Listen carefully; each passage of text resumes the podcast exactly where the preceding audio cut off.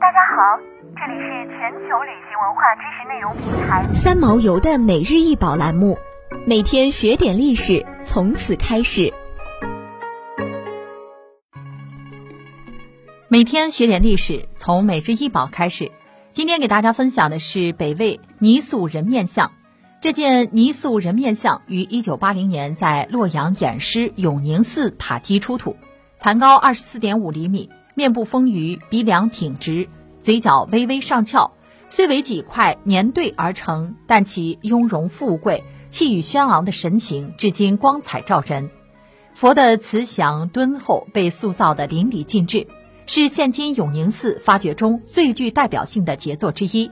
被誉为东方版蒙娜丽莎的微笑，现藏于洛阳博物馆。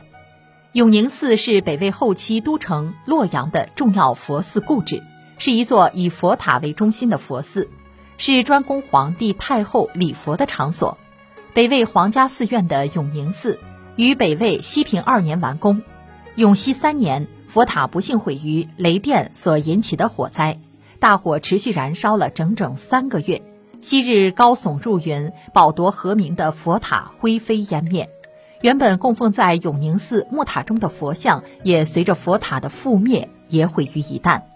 永宁寺存世只有短短的十八年，犹如昙花一现，但直到如今仍不时有人提起这座寺庙，因为这座佛庙实在太宏伟了。寺院南北长三百零一米，东西宽二百一十二米，寺中的九层木塔。高约一百四十米，这在古代可是一个超级大工程。永宁寺是北魏迁都洛阳后，在都城内建造规模最大的寺院，是佛教传入中国后第一个鼎盛时期的重要标志。新中国成立以来，考古工作者对残存的永宁寺塔基遗址进行了科学的考古发掘，并出土了一大批塑造精美的造像。这件泥塑佛面像是永宁寺塔基遗址中出土最精美的一件。它原本是一区完整的佛的立像，经过大火的洗礼，佛像只留下了我们今天能够看到的这些部分，原有的彩绘也消失殆尽。这尊泥塑佛面仅存双颊、下颌、鼻、口以及双眼的下眼睑部分，但据其面部大小，整个头部应有四十到五十厘米。如取立姿，身躯有可能达三米之高，是永宁寺所发掘最大佛。从其舒展光洁的面部、紧闭的双唇、微微上翘的嘴角，笑容沉稳自信，不同于蒙娜丽莎的神秘。